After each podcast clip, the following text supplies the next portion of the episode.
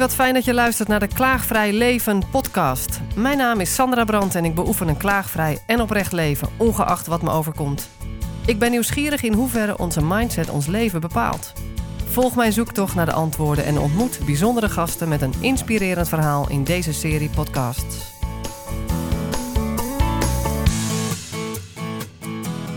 Hallo, Dinko Verhelst. Welkom En- Dinko. Dag. Wat een bijzondere naam trouwens. Ja, ja, Dat ja. zegt iedereen waarschijnlijk. ja inderdaad. Ja, ja, ja, ja. Waar, waar kan ik jou voor wakker maken? Ehm, een- mm, even nadenken voor een aantal dingen. Ehm, je stelde net een andere vraag. Hè? Toen zei je, waar word je nou echt door gepassioneerd? Maar dan mag je ook mij voor wakker maken.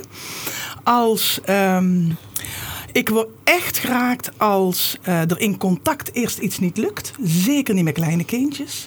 En als er een moment aanbreekt waarop je voelt dat er contact gaat komen met een kindje of met een volwassene. Als dat lukt, dan mag jij me wakker maken s'nachts. Daar spreekt meteen jouw passie uit. Ja. En jouw, volgens mij, een deel van je bestaan. Ja, Vertel. groot deel van mijn bestaan. Groot deel van mijn bestaan. Dus als het contact eerst niet lukt, en vooral op kleine kinderen, en als het daarna wel lukt, daar, Precies, dat is iets. Ja. waar jij van aangaat. Ja, ja, ja.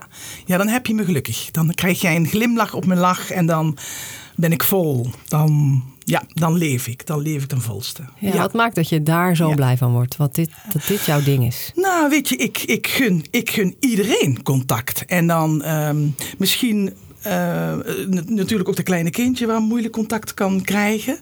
Maar ik gun ook erg de ouders hè, of andere mensen contact met een kindje als dat niet lukt.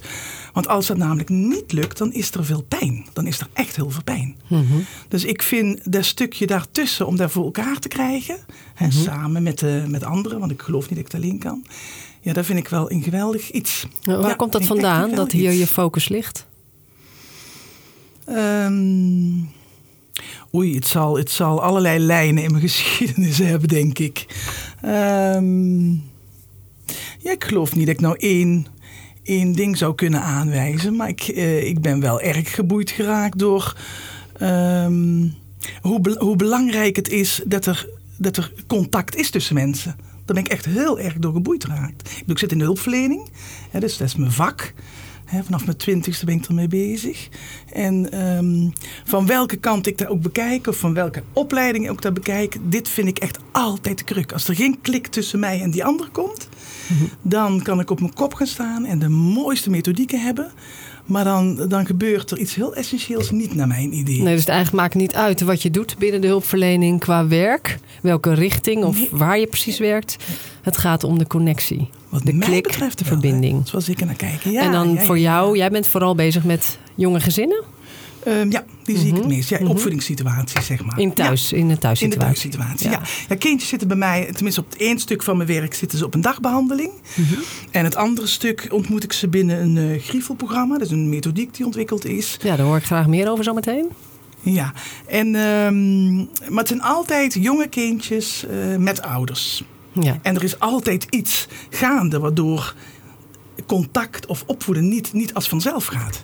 Nee. Opvoeden is ook niet, eh, vind ik geen simpel iets. Ik ben moeder van drie kinderen. Nou, hallo, vind ik, vind ik. We worden niet, eh, worden niet geboren met een handleiding voor later om kinderen op te voeden. niet. Nee, en als je dan hoort, oh, het gaat allemaal vanzelf. En och, waar zijn ze te groot? Waar zijn de jaren vlug voorbij? Dan denk ik wel eens, nou... Ik kijk er anders naar. Er waren jaren. Ja.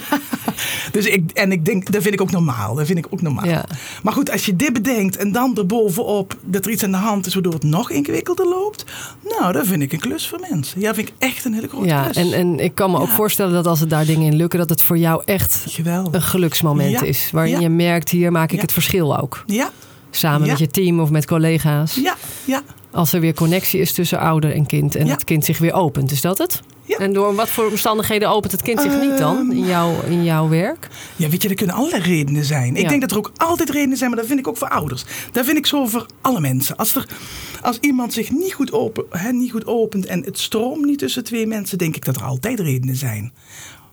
Los van of ik die snap en zie, Ja. maar dat er altijd redenen zijn waarom iemand zich sluit. Daar ben ik echt van overtuigd. Ja. Ja, daar ben ik echt van overtuigd. En dat is voor kindjes precies hetzelfde. En die zijn zo kwetsbaar, die zijn zo klein. Dus soms komen ze al op de wereld, hè, omdat, eh, omdat er toch iets in hun eh, brein of in hun lijfje zo in elkaar zitten dat het niet vanzelf gaat. Hè? Dat, dat er veel meer extra ingestoken moet worden. Soms eh, is het bij ouders ingewikkeld, waardoor zij niet opvangen wat signalen zijn. Soms de combinatie, soms de omgeving. Waardoor er dus de, door ouders niet adequaat wordt gereageerd op signalen, bedoel Op je? signalen van een en, en dat dat Ja, een reden kan ja, zijn waardoor het kind ja. zich sluit. Is dat Of het? verkeerd, of verkeerd eh, signalen oppakken. Ja. en dan een open kindje waar je steeds meer ziet sluiten bijvoorbeeld. Ja, uit bescherming. Ja, omdat het En onveilig ouders doen is. dit ook of- al op. Ja, ja, uiteindelijk omdat het onveilig is. Ja. Dus het Ja. gaat over veiligheid waar jij mee bezig bent. Alleen maar veiligheid en onveiligheid. Ja. Doe me Ja. denken aan een interview met Jan Bommeré laatst over veiligheid en verbinding. Ik geloof Dus het meteen. dat je pas in verbinding kan gaan als je je veilig voelt. Ja, ja, ja. Ja, ja ben ik echt van overtuigd. En hoe creëer je veiligheid als dat er eigenlijk niet is? Dat is natuurlijk ook nog een dingetje dan. Ja, dat is, nou, dat is een ding. dat is een ding. Dat is ongeveer dat is bijna dan. de hele hulpverlening. Ja, ja. Ja, weet je, dat is door ontzettend goed zicht te gaan krijgen op wat die onveiligheid geeft. En kijken of, of daar beweging in gekregen kan worden. Ja. Dat kan omgeving zijn, dat kan eh, eh, triggers bij, bij ouders zelf, triggers bij de kindjes. Ja, dat, dat vind ik eigenlijk het hulpverlenen. Dit vind ik eigenlijk het hulpverlenen. Oké, we zijn weer terug. Ehm, opname heel even kort gestopt. Want ik hoorde een airco aanstaan. En terwijl ik naar jou luisterde net, eh, stoorde me dat. Want ik dacht, is dat misschien storend voor de opname van ons gesprek? Eh, en ik deed hem uit, waarna jij zei... Kun je nagaan hoe dat is met kleine kinderen die iets horen en het niet kunnen plaatsen. En ondertussen daar iets mee moeten en daarop reageren qua gedrag. En een ander interpreteert dat niet juist of ziet dat niet. Of hoe, vertel daar eens iets over. Precies. Ja, dit, ik vind het een mooi voorbeeld, want jij, kunt, jij, jij hoort het, jij kan het plaatsen, jij weet wat je moet gaan doen. Je kan er taal van maken, jij herkent dat irriteert. Ja. Dan moet je een klein kind voorstellen. Die niet weet waar dat geluid vandaan komt. Mhm. Die misschien angstig ervan wordt. Die geen taal ervoor heeft. Die denk ik. Dat leren we echt niet. Zo worden wij niet geboren. Dat je snapt, het irriteert me. Dat leer je, dat is een emotie. Dat, pas, dat komt ietsjes later. Nou, het is misschien nog niet eens, het, misschien dat een klein kind het niet eens, eh, dat de irritatie niet eens voor het klein kind passend is, omdat het meer iets voor een grotere. I- irritatie Het is dan meer emotie. of het onveilig is, dat is het meer, hè? Uiteindelijk gaat het erom. Ja, precies. Is het veilig? voelt niet fijn. Nee. Het voelt niet fijn. Is, er is iets in mijn omgeving. Nee, zelfs dat weet hij niet. Hè? Er is gewoon iets niet fijn. En ik ga huilen of ik ga schoppen of ik weet ik veel wat ik ga doen. Nou, en dan moet je dat als de buitenwereld snappen. Ja. En als je dat niet snapt. Nou ja, en- denk maar aan bijvoorbeeld een heel moe kind die overprikkeld is, die ontzettend gaat brullen en dat je denkt het is een huilbaby of compleet. terwijl eigenlijk rust Ja. nodig is of in de draagdoek een rondje wandelen en langzaam in slaap vallen. Helemaal. In plaats van nog meer prikkels toevoegen om het af te leiden en Ja. enzovoort. Ja, en dan is dit een klus voor ouders, vind ik hoor. Want ik. ik Een klus in de zin van dat is nogal wat. Het is nogal wat, maar ik vind. ehm, ik, bedoel, ik ben zelf moeder en dat is al lang geleden. Mijn moeder, of mijn, mijn oudste zoon, werd 23 jaar geleden. En toen. eh, Ik, ik was echt ben naïef. Ik was naïef en ik ben naïef. Dus ik dacht, oh, ik mag alles doen om dat kindje zich goed te laten voelen. Maar dat was niet de sfeer, vond ik. Dat vind ik nu nog niet helemaal de sfeer. Wat bedoel je? In de zin dat ehm, eh, het, het goed leren vertalen en daarbij stilstaan en er tijd voor mogen nemen, zodat alles moet wijken, Ja. voor een babytje bijvoorbeeld, vind ik niet vanzelfsprekendheid. Gelukkig, gelukkig gebeurt dat wel. Ik zie het ook om me heen wel gebeuren. Maar ik zie het ook heel veel niet gebeuren. En dan is er of heel veel druk om de ouders te werken. Maar ook omdat er, vind ik, nog ergens sfeer hangt. ehm, waarbij, wij, waarbij wij niet automatisch aansluiten bij kindjes. Of er al snel gezegd wordt, je verwendt het kind. Wat compleet geen verwennen vindt. Een eerste jaar leert een kindje reguleren via wie regel. Of en dan nog maar een stukje, hè? Leert hij via ouders. Maar hij moet al alleen. Wat bedoel je met reguleren? Het, het, ehm, het iets niet fijn vinden en daar raak je door van slag. En ik ga me weer fijn voelen. Dat proces. Dat heet Dat, reguleren. dat en dat noem ik doet een. Ja, nee, is goed. Noem ik dat eh, de luisteraar je ook volgt. Ja. Maar en, en dat doet een kind in het eerste jaar via de ouders, zeg je. Alleen maar via de ouders. Ja, een kind kan dat helemaal nog niet zelf. Die, die, ja, het moet Ja. eigenlijk gedragen worden. Niet letterlijk, maar nou, wel ook letterlijk. Ook letterlijk, maar ook ehm, figuurlijk. Ik bedoel, het, het leert zoveel dingen via zijn omgeving. En En ja, ik zou, er, ik zou er veel meer aandacht voor willen hebben. Ik zou willen de ouders ook veel meer in ondersteund werden. Ik vind de klus voor ouders. Dat vind ik. ik heb zelf ook een klus gevonden. Hè, drie kleine kinderen of met de eerste. En je blijft werken en ondertussen wil je het allemaal... Uh, en wil je het hartstikke goed doen voor je kind. Mm ik zag een artikel dat, uh, dat we maar zo op moeten houden met uh, zoveel aandacht te leggen op uh, de verbinding in de eerste jaren. Nou zeg ik het niet goed. Maar dat een, een goede moeder al, of een genoeg moeder, dat dat beter is dan alsmaar denken dat je het nooit goed genoeg doet en beter zou moeten doen. Ja. Maar het goed genoeg zijn. Ja. ja. Maar dat sluit elkaar niet uit. Nee. Want dat deel ik compleet met jou. Compleet. Weet je, ik ga er zelfs van uit dat jij geen perfecte ouder kunt zijn. Dat kun jij helemaal niet. Dus goed genoeg is heel goed wat mij betreft. Maar dat is iets anders, vind ik, dan je focus op je kind hebben, mogen hebben en leren verstaan wat er nodig is om dat kindje te leren reguleren. Nee, de problemen die we nou hebben beginnen al uh, twee, drie, vier, vijf jaar. En hoeveel regulatieproblematiek is er niet? Hè? Hoeveel... Ja, vertel, is dat regulatieproblematiek wat jij ziet? Ik noem het even zo. Ja, ja. Ik noem het even zo. Ja. ja. Hoeveel, alle, alle diagnoses die we tegenwoordig, hè, zoveel um, nodig denken te hebben of nodig hebben om te verstaan wat een kindje laat zien. Dat heeft naar mijn idee hiermee te maken. Ja? Ja, naar mijn ja, ja, ja, ja, ja, ja. Ik weet, een kinderpsychiater zei eens ooit tegen mij... als alle kinderen in ontwikkeling vijf jaar extra zouden mogen hebben bovenop hun kalenderleeftijd, dan zouden de problemen veel minder zijn. Ah, je bedoelt ontwikkelmogelijkheden voordat ze worden gediagnosticeerd? Nee, even, nog niet eens een. Even los van of je wel of niet een diagnose stelt, maar stel een kind is vier jaar en je ziet gedrag waar helemaal niet hoort bij vier jaar, mhm. maar bij twee jaar. Mhm. Nou, nou hebben wij een omgeving die zegt: manneke, dat is niet erg of meisje. Jij mag een aantal jaren extra ontwikkelen. En dan echt extra ontwikkelen. Dus wij gaan jou zo ondersteunen dat jij de tijd krijgt om extra te ontwikkelen. Om extra bezig te zijn met vaardigheden in jouzelf. Hè, om, die nodig zijn om uh, meer leeftijdsadequaat gedrag te vertonen. Dan zouden de problemen veel minder zijn. In plaats van wat? in plaats van je bent nu vier jaar jij voldoet niet helemaal aan wat passend is of gemiddeld is bij kindjes van vier. Oeh, het loopt dus anders. Weet je wat is met jou aan de hand? Uh, we gaan testen doen. We gaan ja, dus dan wordt, er, dan wordt er gekeken naar wat is er met je aan de hand. Hoor ik. Dan, en je zou, weet je, het maakt mij niet uit als jij een diagnose stelt. Je gaat dan ook kijken wat er aan de hand is. Je sluit erop aan. Mhm. Maar dat is niet altijd wat je ziet gebeuren. Nee. Je ziet echt, hè, er is jammer genoeg nog steeds, als er een diagnose komt, uh, dat er mensen zijn, ja, als jij autisme, als, als er bij jou autisme wordt gediagnosticeerd, dan zijn een aantal dingen gewoon niet meer mogelijk. Aha, ja, ja. Oh, dat is pijnlijk. Dat ja, vind ik dus jij staat erg voor ruimte geven voor ontwikkeling en niet vastzetten direct met diagnosticeren. Hartstikke. Ja. Tijd voor ontwikkeling. Ja. In plaats van vastzetten. Ja, heel erg graag. Ja.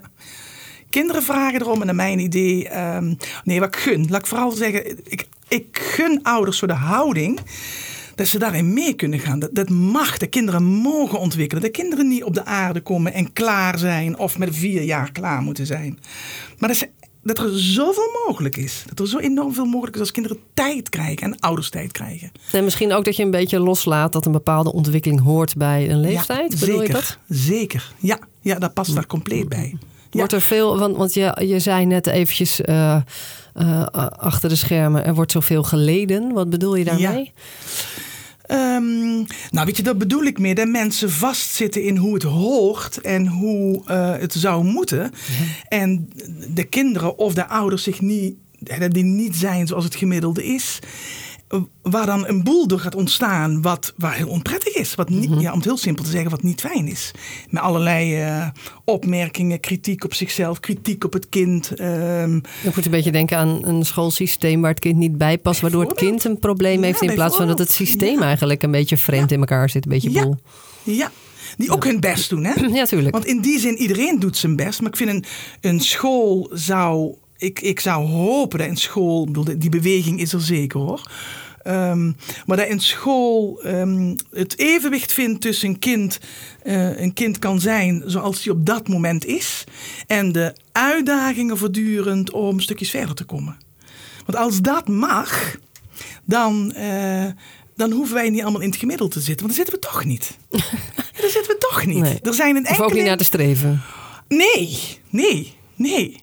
Terwijl ik het wel snap. Ik bedoel, ik meet me ook aan het gemiddelde en wijk dan af. Ik bedoel, ik snap echt wel hoe het En werkt. wijkt dan vooral af. Ja. Ja, wijk dan af. Ik bedoel, ik ben te druk, ik ben te dik, ik ben te... Vul maar in, hè? Ik bedoel, iedereen, dus ook ik. Dus ik snap, ik snap het wel. Maar het is jammer. Ik vind het wel erg jammer. En, en waarin wordt nou te veel geleden dan? Wat bedoelde je daarmee? Ik vind de ouders lijden. Ik vind dat er veel ouders zijn die gruwelijk hun best doen binnen een eigen context die of gemaakt is of die ze zelf maken.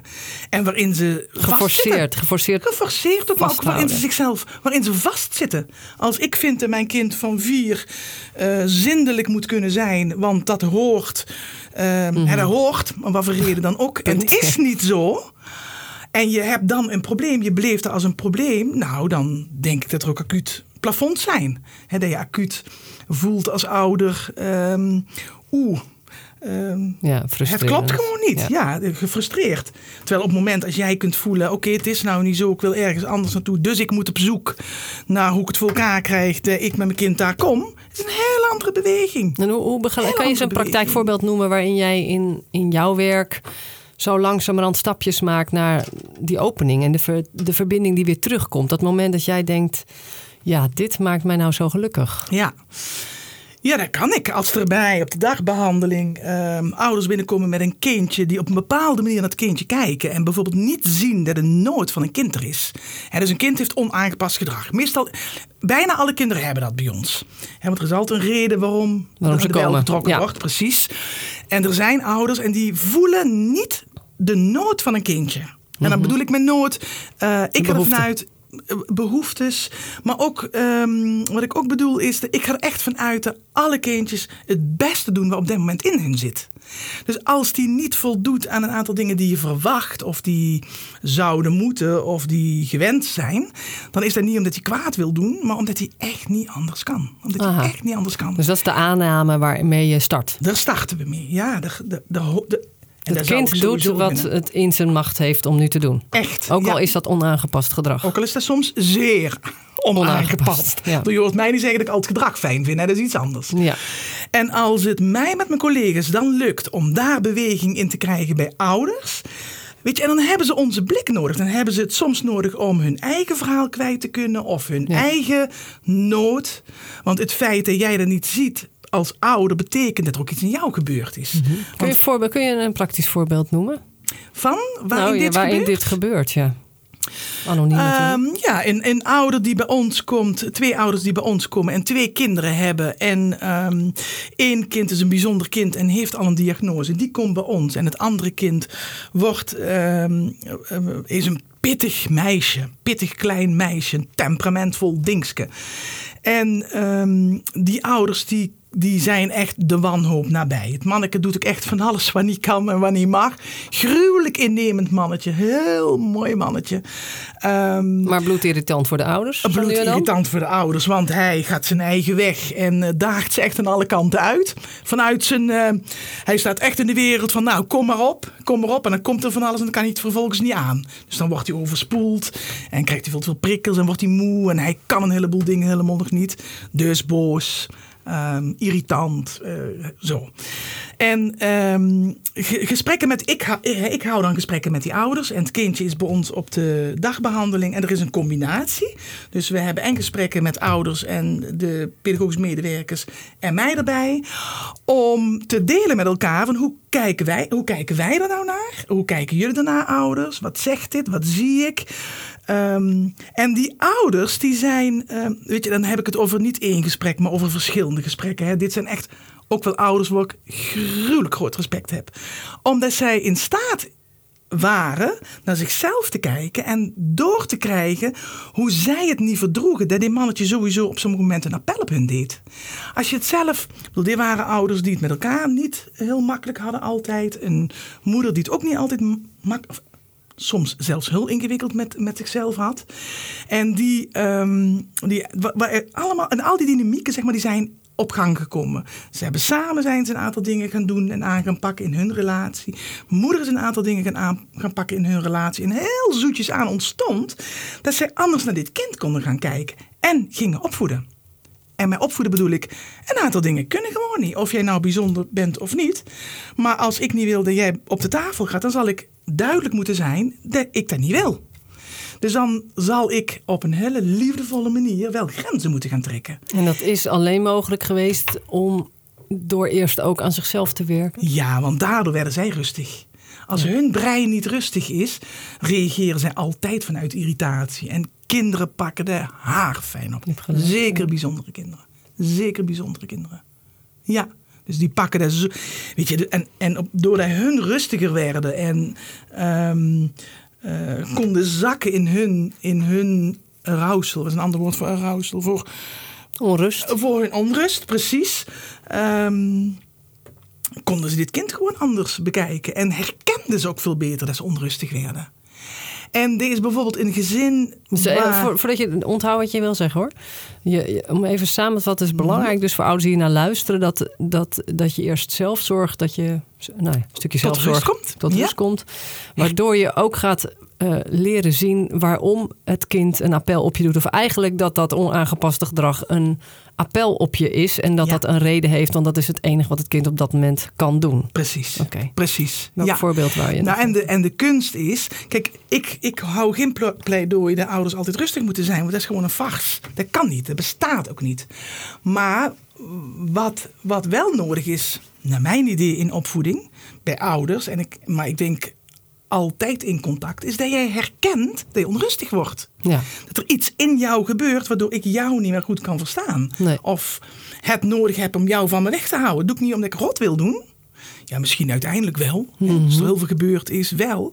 Maar de oorsprong is omdat er iets gebeurt waardoor ik jou weg moet houden. Dat zie je in opvoeding gebeuren, zie je tussen volwassenen gebeuren. En ik denk op het moment dat jij door gaat krijgen, um, er gebeurt iets in mij en het is belangrijk dat ik tot rust kom, ja. dan gebeurt er heel veel. Dan gebeurt er echt heel veel. Want dit is ten top model staan voor je kind. Mhm. Dit is wat jij voor je kind wil. Of er nou iets aan de hand is met je kind of niet. Doet er dan niet meer toe natuurlijk doet het er heel veel toe. Want hoe meer er met je kind hè, fysiek aan de hand is of in het brein, hoe meer onrust er zal zijn. bedoel, dat, is, dat is het gevolg daarvan. Dus eigenlijk moet je eerst doen aan zelfregulatie. Ja, ja, zeker. Ja, ja, ja. Mooi. En compassie ook, hè? En compassie met jezelf. Want het feit als jij onrustig wordt en jij kunt geen compassie hebben, jij kunt niet denken: hmm. jeetje, ik doe zo mijn best uh, en het lukt niet. Ehm, dan kom je ook in een cirkel terecht. Die... Dus als je eigenlijk zelf beklag hebt op het feit dat je onrustig bent of je kind uh, weg hebt gezet. Maar ook beschuldiging. Ik bedoel, ik bedoel zelfbeklacht mhm. kan, maar ik bedoel het nog ook nog een andere kant. Dat er, heel veel, dat er mensen ook heel kritisch op zichzelf kunnen zijn. Afwijzing op zit. Complete afwijzing, ja. ja. En dan, dan komt er weer een hele andere dynamiek. Want als ik mezelf afwijs en moet afwijzen. Uh, hou het dan maar eens van je kind weg. Nee, dat gaat niet. Nee, dat, is zo'n ingewikkelde. Ja. Zo'n ingewikkelde. Dat is een klus. Opvoeden is een klus. Compassie voor jezelf. Zorgen dat je overal genomen lekker in je vel zit. Ja. En ja, die verbinding met je kind en dan zien dat er appel op je wordt gedaan en dat dat niet voor niks is. Ja, en liefdevol grenzen stellen. Ja, en weet je, en zorgen dat je connectie houdt met andere mensen. Want mhm. ik geloof er ook niet in dat jij dit alleen kunt doen. Nee, nee, nee, maar volgens mij zijn we ook niet zo bedoeld. Absoluut niet. Ik geloof er ook niet in. Nee, ik geloof er echt niet in. Nee. It nee. takes a village to raise a child. Yes, ja. En dat denk ik echt. Dus als dat meer kan. Ik denk vaak, toen ik kinderen kreeg, heb ik vaak gedacht: God, waarom, waarom loopt het nou bij mij zoals het loopt? Want ik zat toen ook al in dit werk. En waarom gaat het bij andere ouders? Hè? Waarom komen zij nou bij mij op het werk? En dat ik vaak dacht. Uh, het grote verschil is dat ik een heel netwerk om me heen heb. En dat ik zoveel ouders zie die, um, die eenzaam zijn. Hmm. Die echt eenzaam zijn. ja, jij, hebt een jij had een groot netwerk om je heen en de mensen op jouw spreekuur waren vooral eenzaam.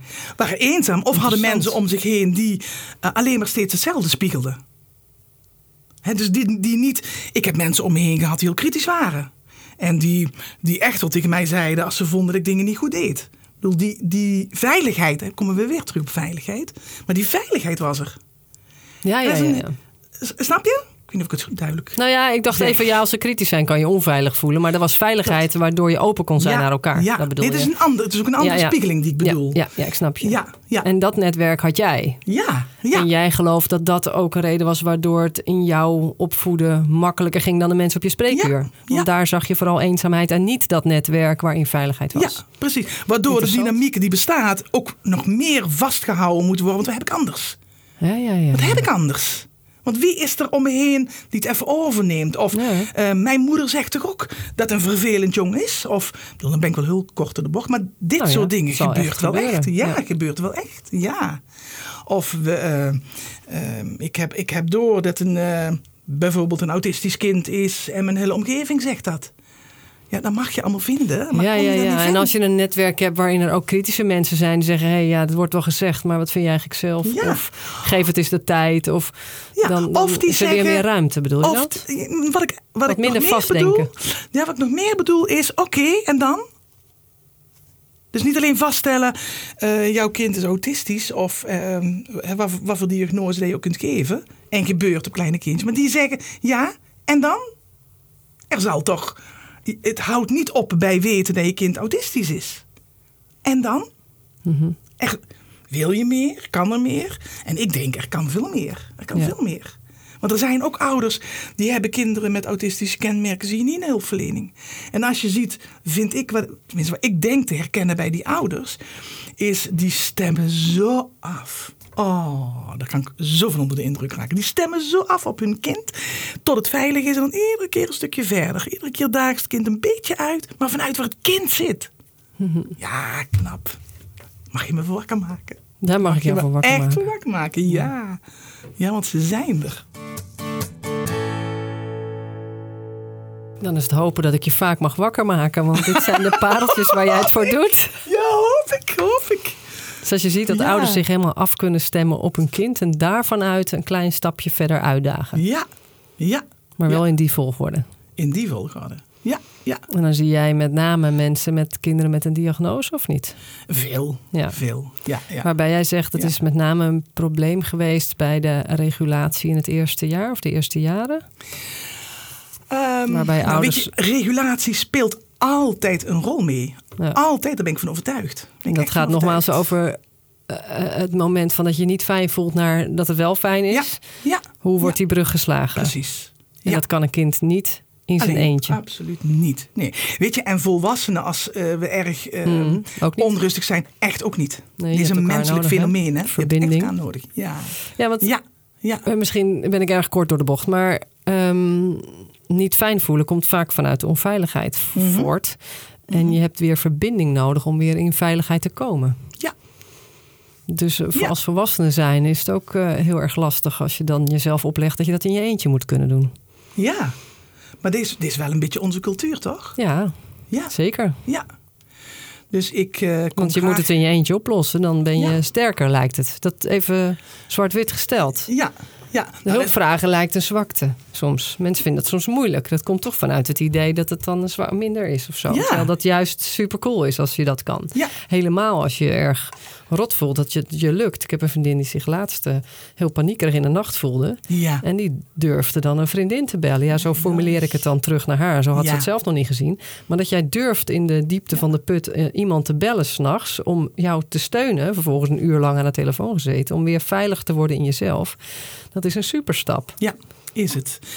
Ja, is het. Maar weet je, het is niet een stap die in onze samenleving hoog aangeschreven staat. Nee. Ik denk dat in, in onze samenleving... Nou, we eh, praten er ook nog niet, er niet zo over. Tenzij het echt een hele goede vriend of vriendin is die Ja. dat zegt. Maar zo op het werk wordt dat niet even gedeeld, denk ik.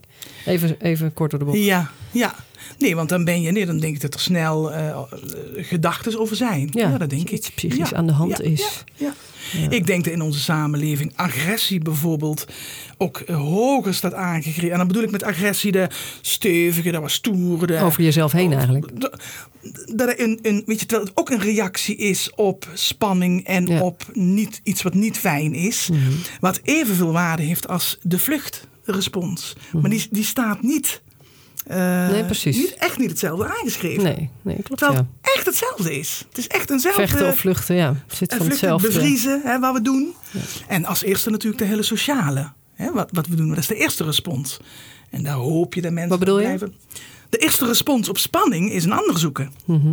Dat is wat, wat je als eerste doet. Een babytje wat op de wereld komt, die zal reageren op, op, op zijn moeder of op als die vastgepakt wordt. Dat is de eerste respons. Mhm. En als die respons niet beantwoord wordt, dan ga je naar de andere responsen. Ja, dus eigenlijk vreemd dat in onze cultuur het, het zoeken naar een ander voor steun, dat het eigenlijk wat lager is aangeschreven dan Ja. vanuit vechten en je sterk maken en doen alsof het allemaal goed gaat. Ja, ja. Terwijl je misschien minder voelt, ja. ja. ja en, nou, ik vind het een gemis. Ik vind, eh, ik vind bijna drama. Nee, Ja. ik vind het een drama. Ik vind het een drama. Ja. Waarom zei je bijna dan? Ehm, ja, ik denk ik ben wel een kind van deze tijd. Dus ik leef in deze maatschappij en ik wil, ik wil zeker niet zwart-wit doen. Omdat er, terwijl ik als, ik, als ik er heel sec over kijk en me bedenk wat voor samenleving ik zou wensen. Dan zou ik, eh, dan zou ik denk als eerste die hele verbinding tussen mensen groot willen maken. Omdat we het, het, hele, het hele individu bij ons veel te groot geworden Weer is. terug naar community? In Niet, meer, meer in geval, aparte ja. huizen wonen? Weet ik allemaal niet. Weet ik Hmm. allemaal niet. Ik weet niet of dat, ik weet niet of dat zou willen, maar wel dat het normaal is dat je, eh, dat je een appel op elkaar doet. En dat er absoluut niks. Bedoel, als, als iemand s'nachts wakker wordt in paniek, zou het normaal moeten zijn dat hij een appel mag doen op een ander. Ja. Zou, zou het echt normaal moeten zijn. Een kind wat ehm, zich stoot, eh, zou opgetild moeten worden en getroost. In plaats van, kom, doe even normaal en Mhm. Zet je er even overheen. Zet je eroverheen. Ja. En dan zie je zoveel. Maar, dan, maar dan snap ik het wel een beetje. Dat als die, want ik herken dat wel. Ik, doe, ik zeg het ook wel eens. Nou, eh, nu even niet hoor. Terwijl mijn dochter zich gestoot heeft. Ehm, als iemand dat structureel doet, dan komt dat waarschijnlijk ook omdat hij zelf ook geen appel durft te Ja. doen op het netwerk om zelf spanning te Ja. ontladen en zich goed te voelen. En dat Ja. geef je dan weer door aan je kind. Dus dat verhaal van dat jij vooral in de hulpverlening mensen ziet die vrij eenzaam zijn. Die kunnen zelf ook, of die doen of kunnen, geen appel doen op, op een Ja. warm netwerk. En stoeien Ja. dan in hun eentje. Wat In ieder geval, zo maakt. kijk ik ernaar. Ja, ik, ik denk. Het is misschien simplistisch weergegeven allemaal. Helemaal maar niet. Nee, het is net alsof de puzzelstukjes vallen nu, als ik zo luister. Ja, ja. Maar zo kijk ik er in ieder geval Want als ik Zo- helemaal in een warm netwerk zit op zo- op zo'n dag, bij wijze van... Ja, en mijn dochter zou zich dan stoten komt bij mij... dan zie ik meteen eh, een arm om en dat ik haar even op schoot neem, zeg maar. ja, ja, Ja. ja, Dus durf een appel te doen op elkaar. ja. Ja. Ja. Graag. Mhm.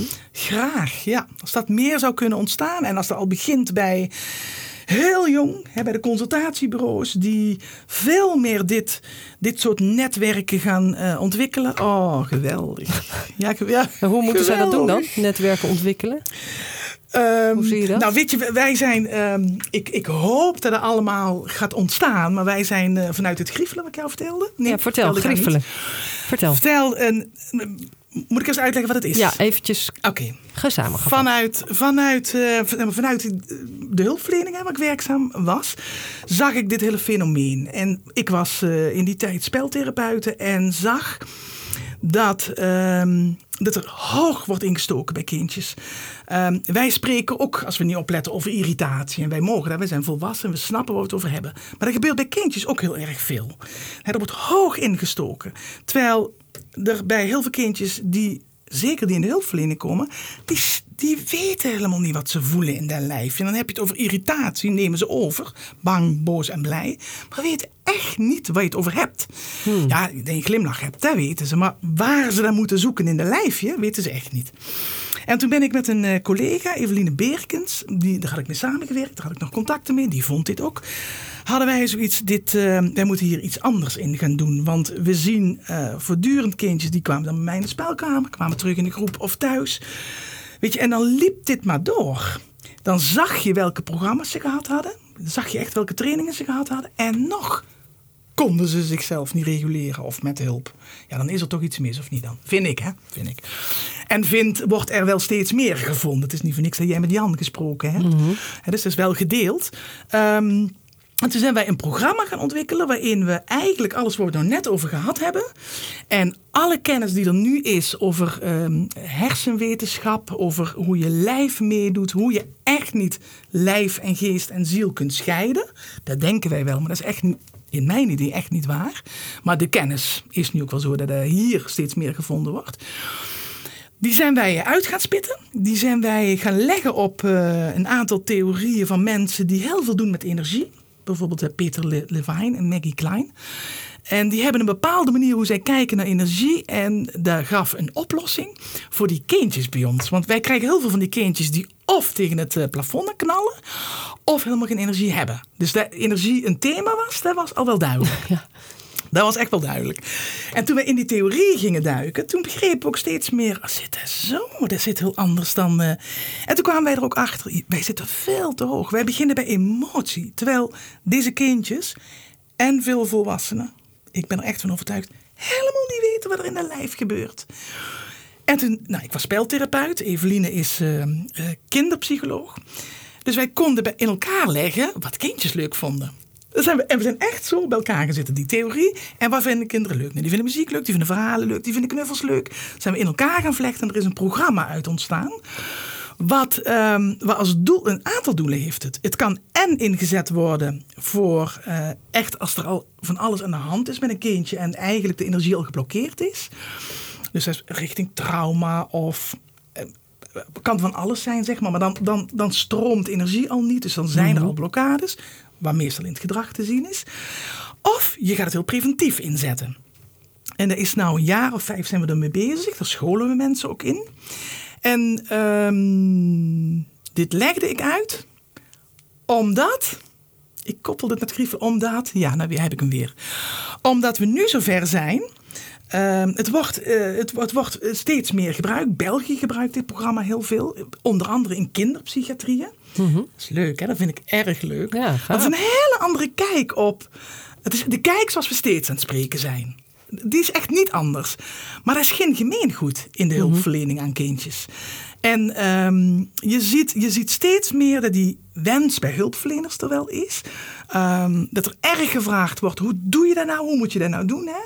En uh, Griffenprogramma is een methodiek die je als middel kan inzetten als je zo wil kijken en dat in je hebt. Hè? Want het is geen trucje. en zo wil kijken bedoel je mee dat kinderen zich uh, ondersteund voelen in de uh, zelfregulatie, zich gezien voelen.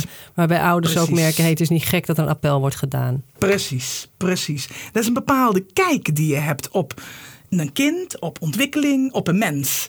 Um, en op verbinding. en uiteindelijk op verbinding, want daar ben je mee bezig. Ja. En dan kun je niet dat griefelprogramma inzetten als trucje, want het is geen truc. Nee, je moet het voelen. Je moet het voelen en dan zit het programma zo in elkaar. Dat alles wat van belang is, zeg maar. Zeker als er al dingen aan de hand zijn, als er al blokkades zijn. Hoe krijg je daar nou weer beweging in? Dan moet je een aantal dingen voor doen. Nou, daar zit dus in dat, dat is een methode voor hulpverleners. Dat is een methode voor hulpverleners. Maar ook voor leerkrachten. Ja. Maar ook voor kinderopvang. Die zetten het meer op preventieve wijze in. De hulpverleners kunnen echt zeg maar, met trauma dingen gaan doen. Die, die zullen vanuit hun eigen vak dieper kunnen gaan of verder kunnen gaan. Het is wel cool dat je dat hebt ontwikkeld. Ach, is kei leuk. Kei leuk. Ja, dus, ja. ja. ja. dat vind ik ook echt. Ja, te gek. Ik bedoel, want dat maakt dat je nou ineens ziet dat er mogelijkheden zijn. Weet je, ik nam ze eerst altijd mee naar de spelkamer. En Eveline precies hetzelfde. En er deed je dingen. En ik ben opgeleid op een manier dat ik al moest aansluiten bij kindjes. Dan had ik het mooiste vak van de wereld, spel. Dat is toch anders dan logopedie. Terwijl jij niet goed kunt praten. Dus dan sloot ik op kindjes aan. En dan na een, na een tijd gingen kindjes spelen. Maar ik sloot wel aan. Kwamen ze in de groep of in het gezin en dan moest je het daarop pakken. Er zijn heel veel gemiste kansen, vind ik. Terwijl als we dit samen doen, want dat is de bedoeling van het griefprogramma, dat we het en met de groepsleiding doen, of met de, de eh, kinderopvang, of met leerkrachten, of met. dan pak je het met z'n allen op. Dus wat wij leren in het griefelprogramma, kan ik ook doen op het moment dat jij buiten valt en je knie stoot en van slag bent. Daar horen reacties bij. Daar horen. Het, hebben we het eigenlijk waar we het net allemaal over hadden. Ja. Dat is een bepaalde stijl of een bepaalde ik weet niet hoe je het moet noemen, maar als je zo gaat kijken, kun je ook niet meer anders. Of ik moet niet goed in mijn vel zitten. Dan kan Super ik ook, uh... interessant. En waar kunnen we dit meer van lezen? Is het op internet ook te vinden? Ja, er is een site. We hebben een site. www.griefelen.nl En Griefelen is G-R-I-E-F-E-L-E-N. Ja. .nl. Ja. dat is ja, jouw, jullie website. Ja, ja. Van de methode die jullie ontwikkeld hebben. Ja. Daar kun je meer op lezen wat dat inhoudt. En, en zijn er ook workshops voor te boeken? Of eh, als je meer interesse hebt? ja, ja. zie je daar ook allemaal staan, zeg maar? Ja, ja. En tips voor ouders? Heb je zo eventjes nog en passant tips voor ouders voor de afronding? Tips voor ouders. Ja, weet je, als zij al in staat zijn om, als, als ze uit ons gesprek al oppikken, dat zij zelf ontregeld raken, onrustig worden en dat daarvan invloed is op hun kind, dat is al heel erg veel. En als ze zich bedenken, jeetje, mijn kind die doet onaangepast of vervelend of irritant. En wat zou nou toch maken dat hij dat doet? Als ze nieuwsgierig dan naar worden. Zet nieuwsgierigheid meer in. Echt nieuwsgierigheid. Ja, ja, ja, ja, ja. Maar nieuwsgierigheid, als ik nieuwsgierig kan zijn, betekent het al dat ik niet meer geblokkeerd ben. Nee, precies. Dat kan je pas als je niet meer gestrest bent. Precies, ja, Ja, ja. ja. Dus, maar, De onderzoekende houding, ja. oh, maar die dus- kan, je, die kan je bijna alleen maar vanuit ontspanning hebben. ja. Of je kan hem hebben als je gespannen bent en je weet dan, oh, ik ben niet meer nieuwsgierig, er is met mij iets aan de hand. Ja. In die zin helpt onze cognitie ons zeker, hè? Zeker, ja. Helpen ze ons zeer ja. Dus als je merkt, hey, ik kan niet meer nieuwsgierig zijn, Precies, dan ben je al een heel eind. Ja, ben ik hartstikke ver. Ben je hartstikke Super ver. bedankt voor je gave inzichten en je blijde gesprek. Want je, je zit er helemaal in. Het is echt jouw drive. Het is aan alles te merken. Ja, Ik heb heerlijk naar je zitten luisteren zo achterover.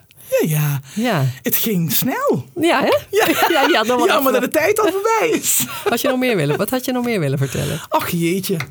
Ehm, ik weet ik niet. Nee, weet ik nee. niet. Ik denk dat zou gebeuren op het moment dat we spreken. Ja, ja, ja. Zijn, weet je, ik vind, dat vind ik echt. Ik kan erg met bewondering kijken naar wat er ook echt wel nu gaande is. Dat vind ik in de hulpverlening. Ik vind dat in, eh, er zijn zulke mooie initiatieven. Vind ik. Ja, er zijn echt veel mooie initiatieven van mensen die willen en vinden ehm, dat we naar elkaar toe moeten. Ja, Ja. En daar ook voor, Ja. wat voor doen. Ja, er zeker iets voor doen. Ja, ja, ja. In opleiding, in, eh, ook binnen hulpverlening. Hè. Je, ziet, je ziet echt mooie ontwikkelingen, vind ik. Ja, ja. Dankjewel voor de positieve afsluiting. Ja, we zijn hoopvol en we gaan door. Ja, ja. Dankjewel. ja.